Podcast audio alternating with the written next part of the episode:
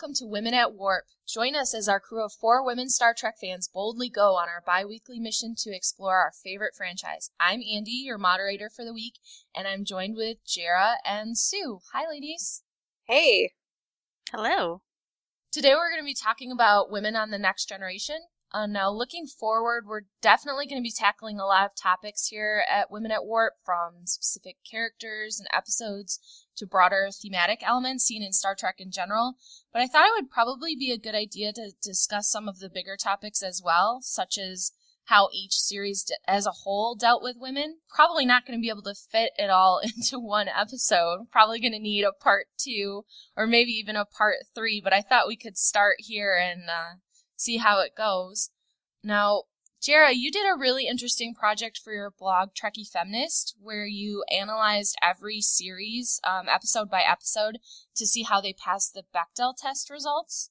Now, how did the Next Generation stack up against all of the other series for women? Yeah, thanks. So, um, for those of you who don't know, the Bechdel test is um, it sort of started as a bit of a joking uh, reference by Alison Bechdel in her comic Dykes to watch out for.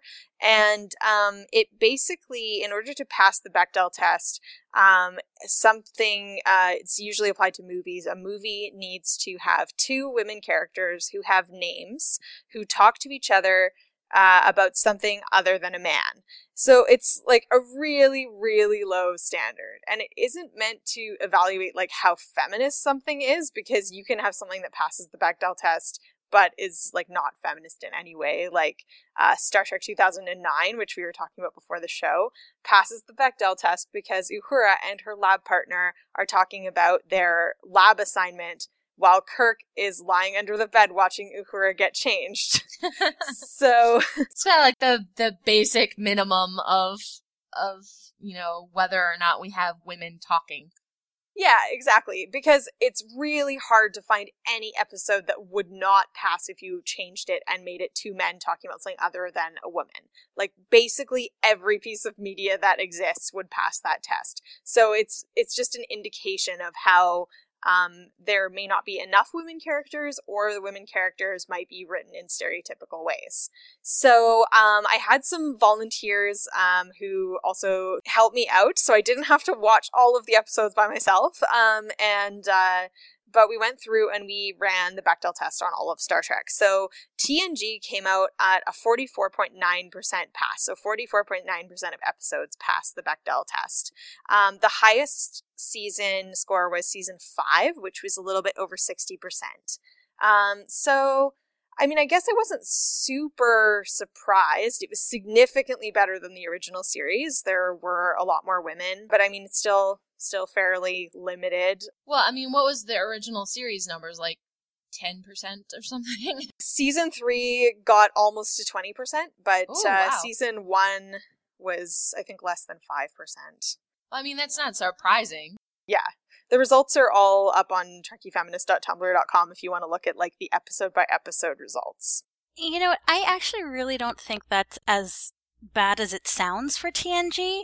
Um, mostly because our, our two main women who are there throughout the the entire series are the medical doctor and the counselor. In general, when they're going to be talking to each other, they're going to be talking about the mental or physical health of someone else on the crew, all of the rest of whom are male. So by default, I think there are some conversations there that are about men that are really just about a crew member, and they're not talking about men in a relationship sense, even though they definitely do that as well. Yeah, and that's totally fair. Um, I had some people, you know, say that I should have rated those things passes, but I didn't because the writers could have theoretically made more people women, which would have increased the odds of them talking about women as patients as well. But I mean, it's not a perfect test, but even in Angel One, which is about a planet that's ruled by women, we get men talking to each other about something other than women three times in the first five minutes of the episode. So it just goes to show that um, that when you have a lot of men characters, that they are getting to converse a lot more about work related things. Well, and then with Voyager, you have Janeway as the captain, so then theoretically, anytime she gives an order to a female crew member, that would be a Bechdel pass because they're talking about something other than a men So that just alone would mean that I bet Voyager's numbers are the highest because even the most casual interaction from Janeway to a crew member, it, a female crew member, is going to pass that bar. Yeah, and her chief engineer is also female. Exactly. So, I mean, this just goes to show, like, yes, it's it's a very general way to look at, you know, how many women you have and how they interact with each other, but it it does tell us something because if you had more women, it would be a million times easier for you to pass this test. If you had mm-hmm. women that are doing jobs on the ship that are not related to, you know, their male love interests or whatever, you're going to have that pass a lot easier. So, I mean, with such a low bar, you'd think that you would think that our media in general could clear it quite highly, but unfortunately, this is this is one of those bars that are we just don't pass as often as we should. So I wanted to also talk about some of our main female characters on the ship. I mean, obviously we have Crusher and Troi as our main female characters, but we also have a lot of recurring characters that are really interesting. And we kind of discussed this a little bit in our first episode about our just our general favorite female characters in Star Trek as a whole. But I was wondering if you guys wanted to tell me you know, just who your favorite character, female character on TNG is and, you know, why and why do you think that they were handled better? Now, I know Sue's. I know who Sue's favorite character is. Yeah, my favorite TNG character is my favorite female character, uh, Beverly Crusher. And it, uh, actually, the way you posed the question I found interesting, why you felt they were treated better. I don't necessarily think she was. Um, but I think there was something about the way Gates McFadden portrayed the character that gave it more than the writers intended. Um, but I think the one of the most interesting things about Crusher is that she is a single mom, right? But so for the first, oh, how old is Wesley when the season starts? 15? First 15 years, or really not first 15, but for the previous 10 ish years, she was raising this kid alone. And then any time that Wesley has anything going on that he needs advice on, he's not turning to his mom, he's turning to Riker or Picard or Geordi or Data. He's turning to one of the other men.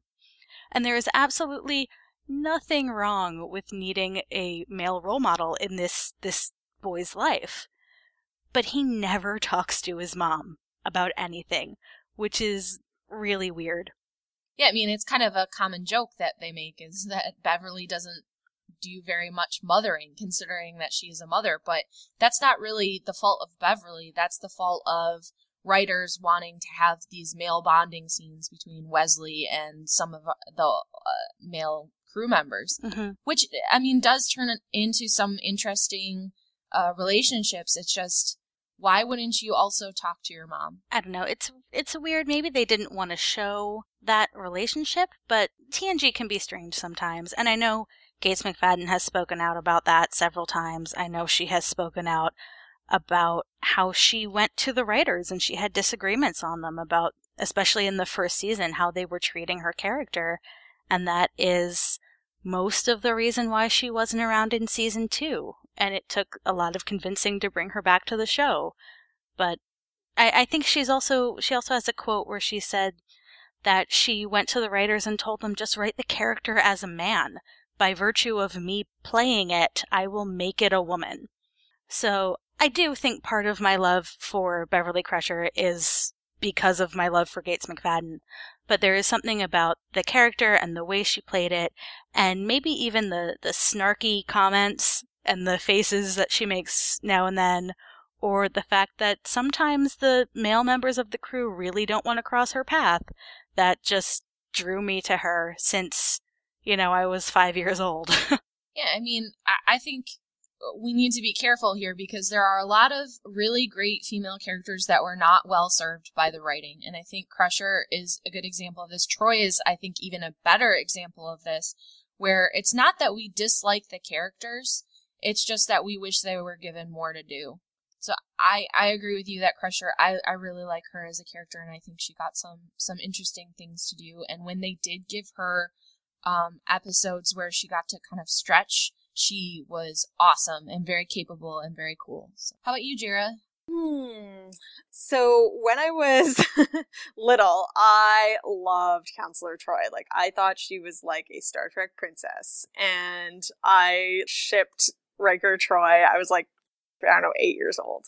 As I got older, I really realized just how poorly she was served, like you're saying. Um, and Marina Sirtis has talked a lot about this, about how she was like a potted palm on the bridge, just there for decoration until uh, season six when she gets to start wearing an actual uniform. And then suddenly she had brains because you weren't looking at her cleavage. So yeah, but I, th- I think that with her, there's also um, that the writers just didn't respect the importance of a mental health professional. And we saw that, I think, a bit with Ezri Dax as well, that there were actually comments from some of the writers that Gene Roddenberry really wanted a counselor on the ship. And um, I forget which writer was saying this, but basically, like, this is what will date our show because it's new agey to have a counselor.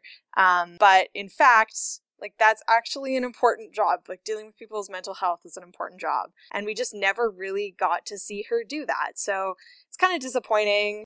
She also had a lot of horrible romantic episodes that involve things like psychic rape and often involve sort of the message that women should be careful and uh, not too free with their sexuality. So um, it's super problematic. But I really think uh, Marina Sirtis has a couple outstanding episodes that really show what she could have done if she was given more stuff to do, um, like uh, Face of the Enemy, um, yeah, so I'm I'm still a Troi fan. I like um, in the novels she gets a lot more stuff to do in the way of diplomacy and uh, in counseling work, and that's uh, cool to see. I-, I find it really sad to think that people would not think that a mental health professional would not be vital on a starship. I'm sorry, but they are living in space. I can't think of what is there something more stressful than that? I mean, they're living in space. They're going on very dangerous adventures all of the time.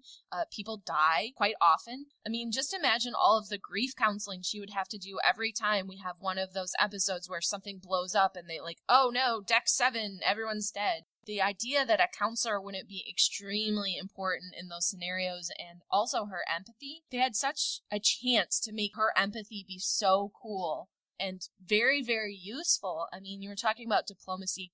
How how useful would it be to, to be empathic and a diplomat at the same time? Being able to read the room is half of what you're doing in diplomacy anyway and they don't give her very much of a chance to do that. There is an episode where she kind of does that but they ruin it by making her fall in love with the the fellow empath which is again what you were talking about earlier Jarrah, where they really didn't know what to do with her in general. So all the Troi episodes with some notable exceptions like Face of the Enemy are like Troi falls in love with a sketchy dude again.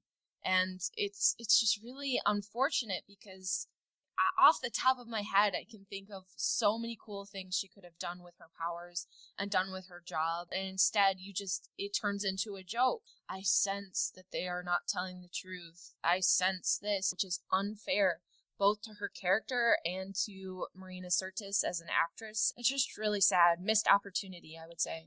And You know, even now there is a huge subset of our society that thinks mental health is a joke. You know, people talk about, oh, I need to see a counselor, I really need to talk to somebody about XYZ that's going on with me and people just laugh at it. Yeah, and, and it's one of our more persistent issues of ableism in our society at large is that mental health is not as important as your physical health, which is bonkers because obviously your brain is the most important thing to your entire self. If it's not working correctly, that's a huge problem. It'd be like trying to fix your computer with ignoring the motherboard. Um, it just doesn't make any sense. Uh, but we don't treat mental health as is important and a lot of times people with some of our more common forms of mental illness depression anxiety all these kinds of illnesses are not treated as seriously as they should be. And i think that you're absolutely right. This is probably one reason why her character was sidelined is because the show wasn't ready to, to really tackle mental health in a meaningful way. And there are a handful of episodes where they try to, and I think it's great. I mean, she does have people that come to her that are clients for her counseling services. Um, and then, you know, we do get the character of Barclay, who has a mental illness. And I have mixed feelings about him as a character because, on the one hand, I was super excited to see mental illness being brought up on Star Trek but I was not very excited to have it be mostly a punchline. And I was not excited to have that character be portrayed as weaker as everybody else just because he has this anxiety issue that he did. Oh, I just wanted to let you guys know about something I read in an article in, I think, Starlog from 1995. And okay, so this is an interview with Denise Crosby, and she's saying, I remember a scene I had to do at my audition, which really showed you what the character could have been, what I thought Tasha was going to be. It was an extraordinary scene, and it was a shame that it never appeared in any of our shows. I don't really know why it didn't. It was a scene in which Tasha had a real problem on the ship. She idolized Captain Picard, he represented a father figure to her, and he embodied all of the perfect patriarchal power and together male things that she never had in her life. Because she endowed him with such powers, she had problems dealing with him. He scared her and she felt very insecure around him, even though she deserved to be in her position. She sent to Troi, who is really acting as shipboard shrink in this scene. They try to get to what Tasha's problem was. Troi, out of the blue, asks Tasha, When was the last time you had sex? Tasha says, What? And Troi asks it again. Tasha asks how that applies to the problem. Troi says, No, no, no, you've got to have some time off for yourself. Basically, Troi told Tasha, Go get laid for a few days, then come back and tell me how you feel. It was an extraordinary scene. and then she says, like, Marina and I used to talk about it all the time. Where the hell was that scene? Why didn't we ever get to do it? It allowed the two of us to interact, which we rarely did in my 20 something shows. And that would have been very insightful. But I don't know. What do you guys think? I mean, the fact that they would have sent someone who's having a mental issue to the counselor is good. They never would have put that on TV in 1987. yeah, absolutely not. I also just don't know that they should. I'm not sure that's the solution, but yeah, it's like so you idolize Picard and you didn't have enough men in your life, so go find some men to get laid with. but you know what? It, it, it kind of points to something because you, you mentioned Tasha's history that has always kind of bugged me about TNG and people's reaction to TNG. They're like, oh, it was made in the late 80s, it's so idyllic, nobody has any problems. But every single one of our major characters has a traumatic past. Like, Tasha was. I guess the implication is that she was like gang raped as a young child in this terrible town. Numerous times. Yeah, and and uh, Troi has lost her father really young, and her mother is clearly crazy. And Crusher lost both her parents and was raised by her grandmother. Picard's father disowned him. Riker's father disappeared. There are a lot of father things. Wesley, oh, in addition, Crusher's husband died after like five years. You know, everybody has something terrible. Uh, LaFor- LaForge's mother disappeared. So, like, all of these people should be having a lot more issues and possibly depression or anxiety or separation problems abandonment issues than they're ever shown as having. They're all just happy go lucky because it's the late 80s. Well, and partly that Gene Roddenberry um, apparently thought that the a lot of mental health problems, like physical health problems, would be cured in the future. So that came up in the episode, I think, The Bonding, where the little boy's mother dies, and apparently they had a huge fight over that episode because Gene Roddenberry said in the future, like kids aren't going to have grief over this kind of thing. And everyone luckily disagreed on that because I think that's pretty ridiculous. And they made that episode. But um, I think that that um, the hand he had in creating those characters um, was a bit in that transitional stage that these are supposed to be people that we can admire and that part of that is somehow that they've overcome things even if that's really unrealistic. Think about how much character development and how much relationship development could have come from Troi helping each of these people you know, face their problems, face their pasts, and come out better on the other side.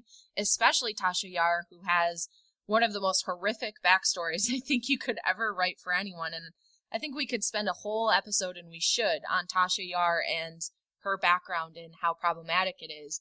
But I mean, that would just have made for a stronger show with stronger characterization, in my opinion. And I really don't buy the, the idea that mental health just becomes perfect in the future. Think about if Wesley had actually befriended that kid who lost his father. Yeah, I mean, there are lots of story possibilities um, that also help, you know, people who are suffering from these sorts of mental illnesses see somebody overcome them in a, a meaningful way, on, uh, in a meaningful job, and still be important and heroic. I mean, I think that could have been really, really cool. Um, getting back a little bit back to our characters because we went off on a really interesting tangent that maybe we should consider for another episode um, mental health on the enterprise. Um, my favorite female character from tng is guinan and we talked a little bit about that before. And actually i think it's interesting because you know we talked about how Troi doesn't get to counsel. That's basically what guinan does as a bartender. You know they have her having these sorts of I mean, there's an episode with Crusher where um, she leads Crusher through a, a traumatic event gently with pretending to have what a tennis injury, something. Help me out Tennis because elbow. I, I don't Tennis remember elbow, the yeah. details. Yeah, and she uses this as a way to get in with Crusher and help Crusher deal with some of her feelings and i just i think that's really interesting that they they had a, a counselor on board and they gave a lot of her duties to a woman who's tending bar which i mean i guess isn't totally out of the blue because i mean we do have this idea that you go up to the bar well what'll you have and then you spill out your problems to the bartender and i just think it's cool that we actually had some of that happening at all uh, it could have been nice to have Troi do it, but if Guinan was there, Guinan was there. Um, and then just in general, I think she's a really gentle but strong character, and I always liked how we never quite knew what was going on with her. She was very mysterious. I never quite understood her background and, um, you know, even what she was, uh, what race she was. It was never completely clear which I thought was fun. And then I just really like her relationships with all of the characters, especially with Picard. I thought they had a really nice relationship, and I would have liked to see more Guinan, more Guinan all the time. Did you watch the movies yet, Andi? Like Generations? I have not watched the movies yet. Because they get more into her background. I wouldn't say it's a great movie, but she does get to ride a merry-go-round, a unicorn on a merry-go-round in Picard's imaginary Victorian Christmas living room. So Okay, you've just sold me on that movie. to be honest, if you were trying to warn me away, you failed. Uh, that sounds awesome. Uh, yeah, no, I'm I'm waiting on the TNG movies because uh, I've been told that I am supposed to watch the original series movies before I watch the TNG movies. So I just I just take that advice and go with it. Okay, so let's move on to more of episodes.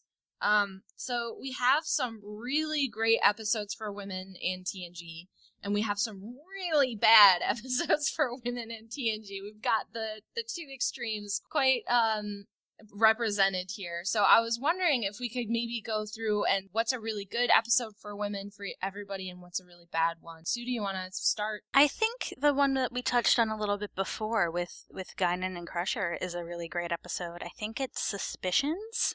Is that right? yes. Yeah. See, you probably made a lot more notes than I did. I'm just using my brains. Um, What?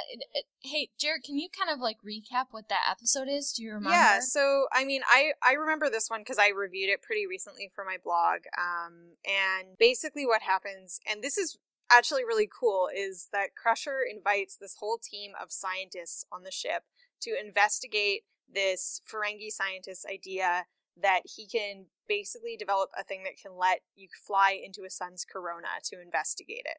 And um, so there's this other group of scientists, two of whom are women. There's a Klingon woman and a Vulcan woman, a human man, and then this man of I cannot remember his race, but he's a blue guy.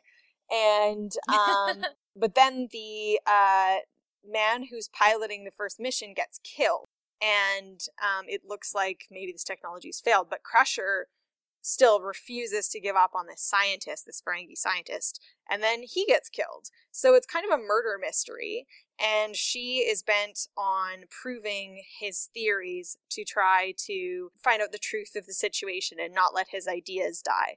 Um, so it's really neat because we don't really get to see her like we see her doing experiments, but really doing science outside a medical setting um, is kind of cool. Plus, she um, totally stares down this awesome Klingon um, who basically like slams her against a wall and Crusher just like gets up and stares her down. Um, it's pretty great. so sorry, I'm just like taking away your part too.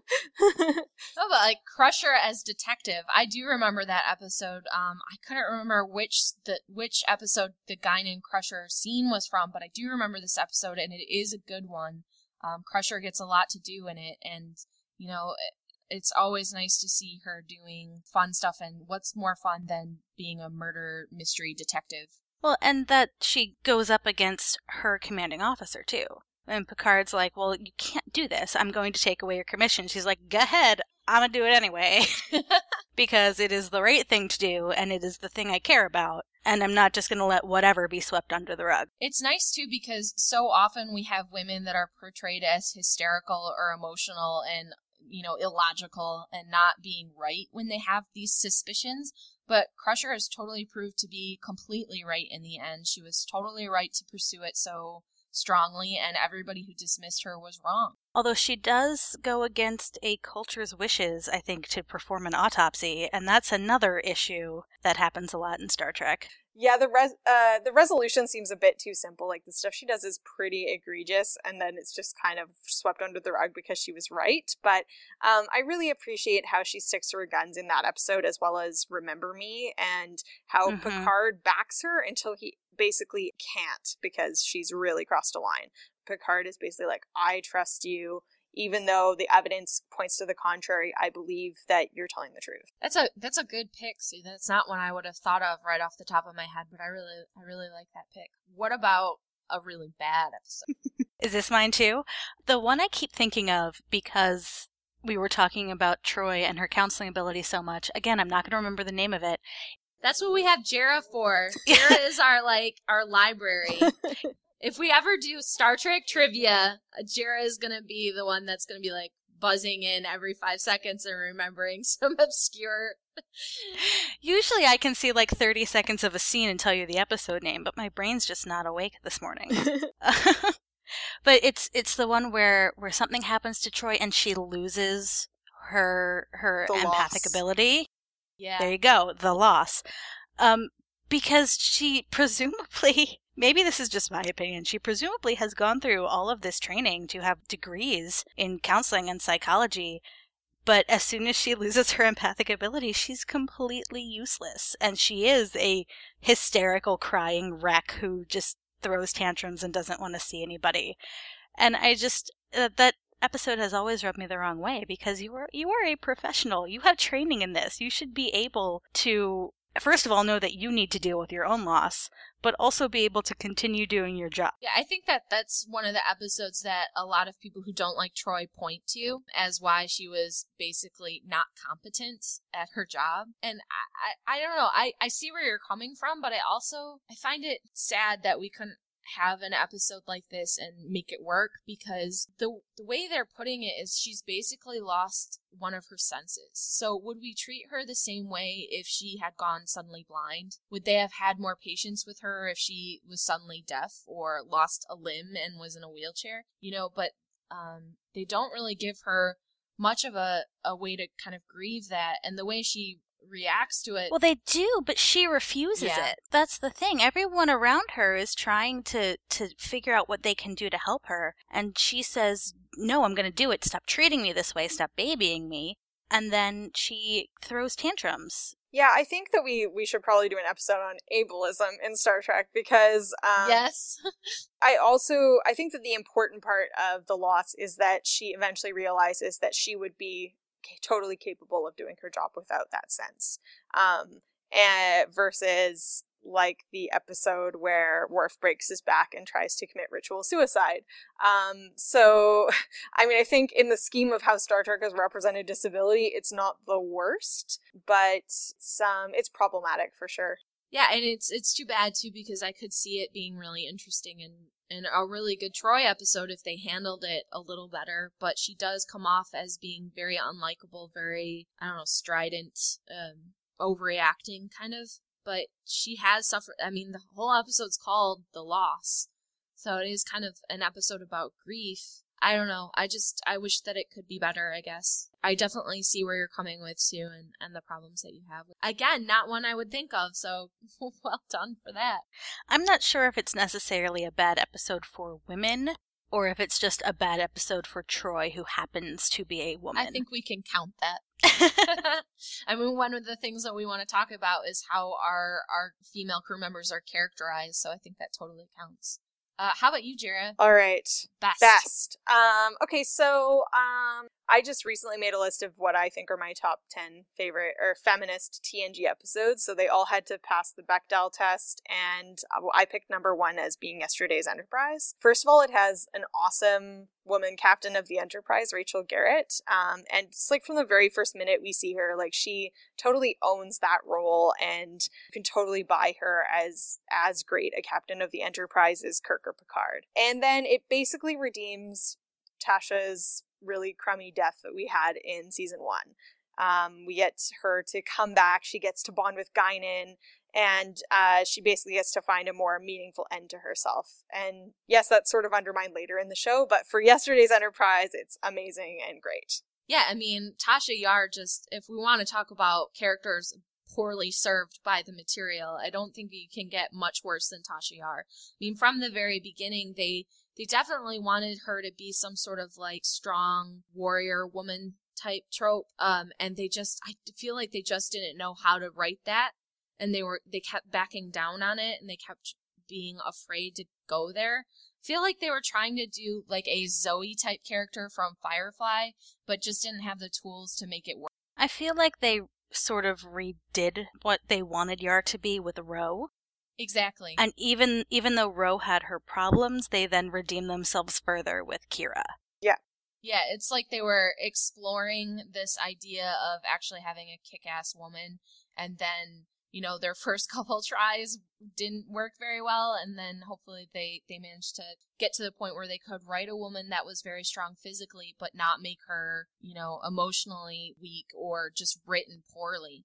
Um, because I think a lot of problems that we have, especially now when people are talking about strong female characters is uh, people think that they can write a character that can just punch someone in the face competently and consider them a strong female character, which is just not the case.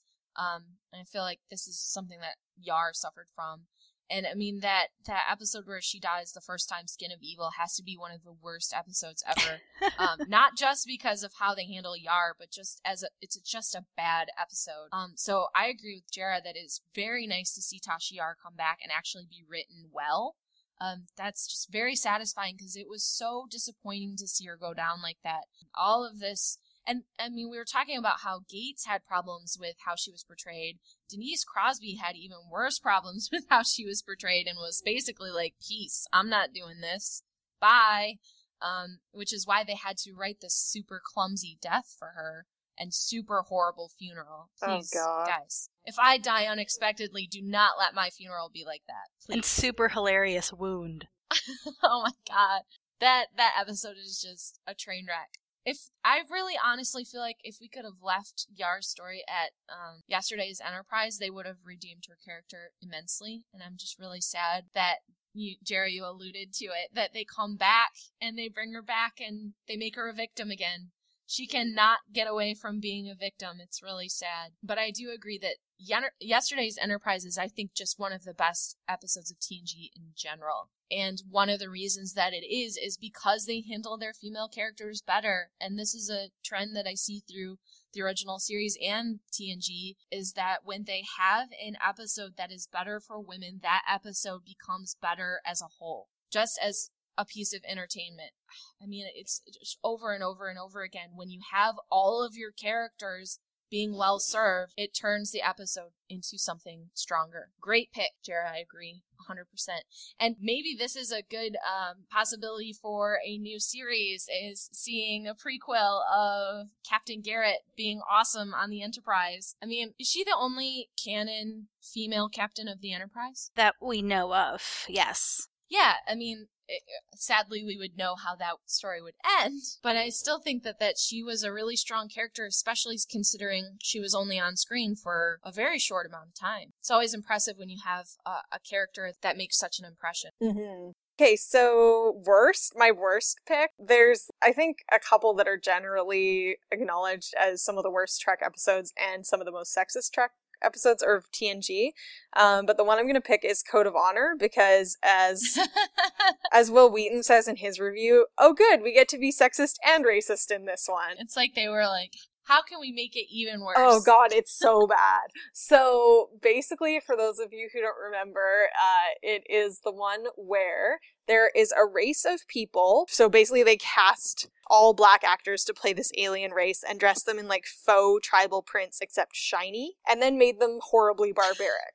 Oh gosh. Um, so basically, the leader of this planet, Lutan, who supposedly is really studly, I just I can't buy it. I, that was one of the first things that I could not buy about this episode. That we were supposed to think that this guy was somebody that anybody would fight for. Oh my god. so what happens is like he abducts Yar and then because of the prime directive, Picard just can't like take her back. He has to let her fight Lutan's wife to the death uh, over Lutan because basically Lutan wants his wife's fortune because even though like the the society is super patriarchal the wife holds the money until she dies. So lutan is like ha yar can kill her because she is a super great fighter and then i'll get all of her money and whether super sexy yar wants to stay with me or not doesn't really matter. So wait, the Prime Directive will not let Picard take Yar back, but she can kill essentially the Queen.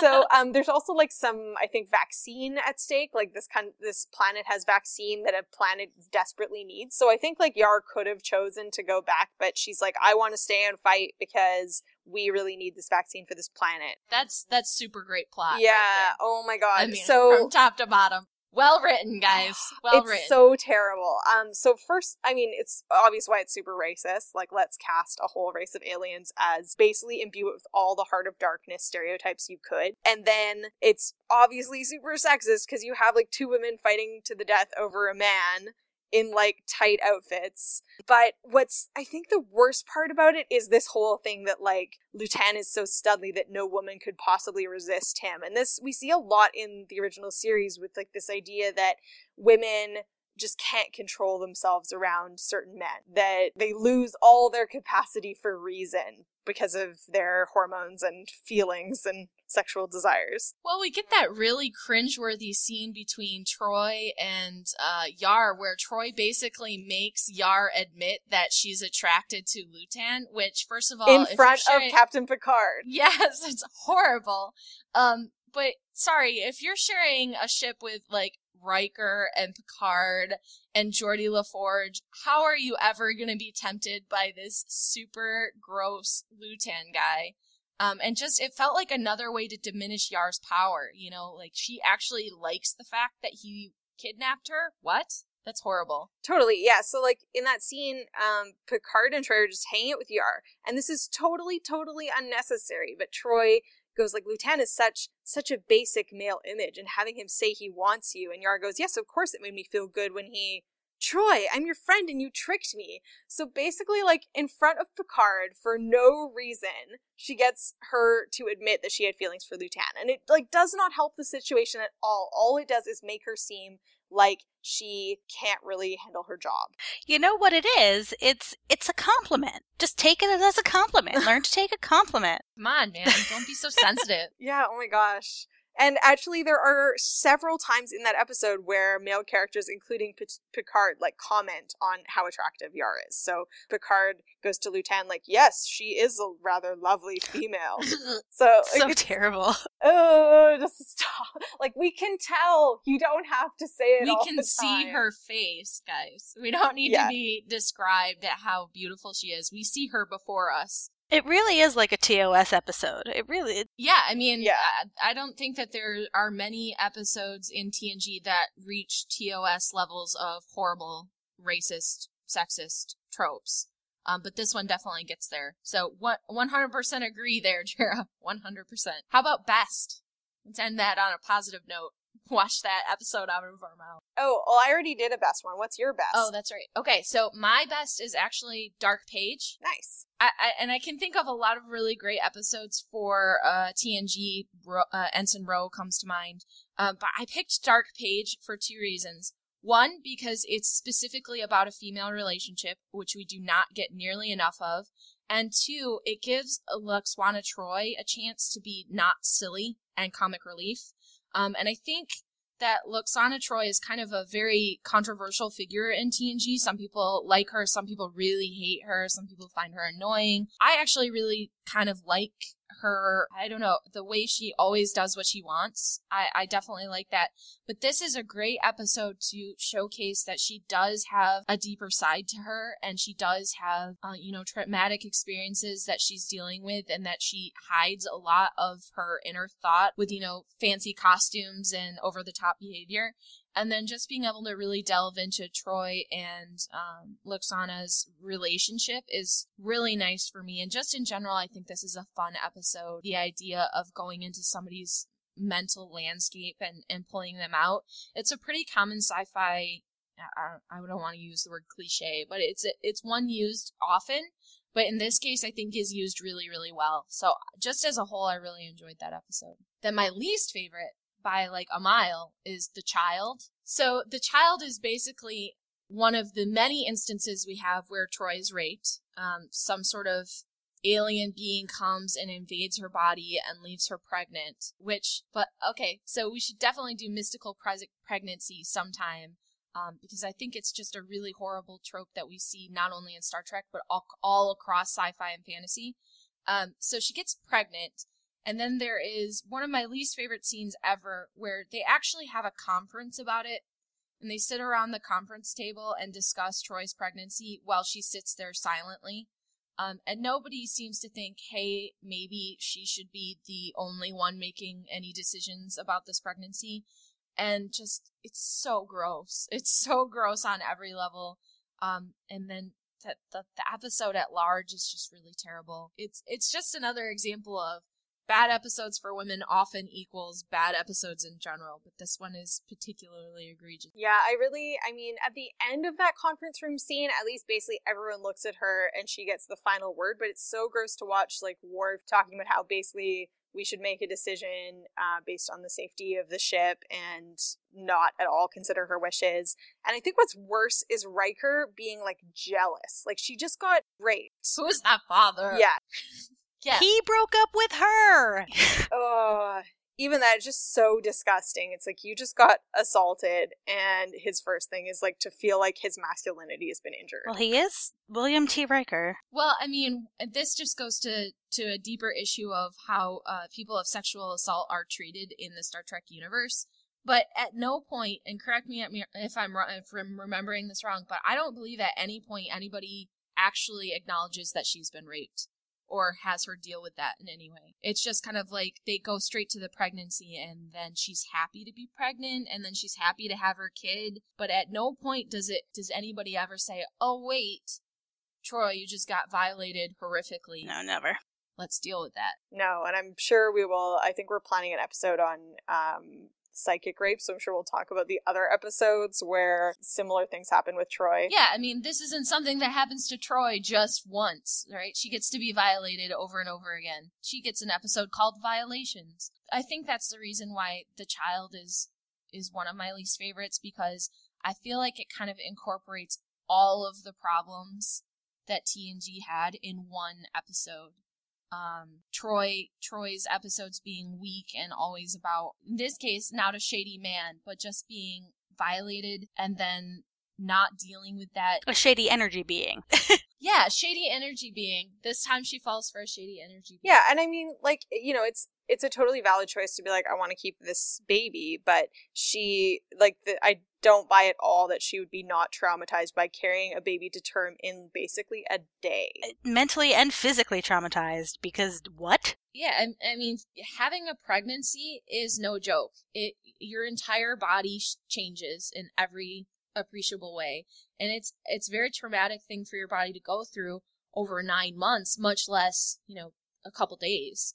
Um, but we don't see any indication that it was hard, and we don't see any indication that she feels like she was raped at all. I mean, they don't even they don't even name it as what it is, which is the most disappointing thing for me, I guess. And just a side note on the child is so, I mean, the reason we have the child is because of the writer's strike that um, they pulled it as a topic um, out of the failed Star Trek II uh, TV show that never got off the ground, but it, there was a script basically. Um, but it's also the first episode where we get to see Dr. Pulaski, who um, I think gets started off on a really terrible foot. And I think that that's a bit of a disservice to women in the show. Um, first, they started off hating Data, but also her very first scene on the ship is basically Picard looking for her and being like, Where's the new doctor? And them saying basically she's in 10 forward. So it makes it sound like she's getting drunk on her first day. And I think if there's one thing that really kind of dooms a character for failure is when they start out having the captain not respect them. Yeah, I mean, first of all, Pulaski, just in general, is definitely someone we're going to have to talk about in a bigger context.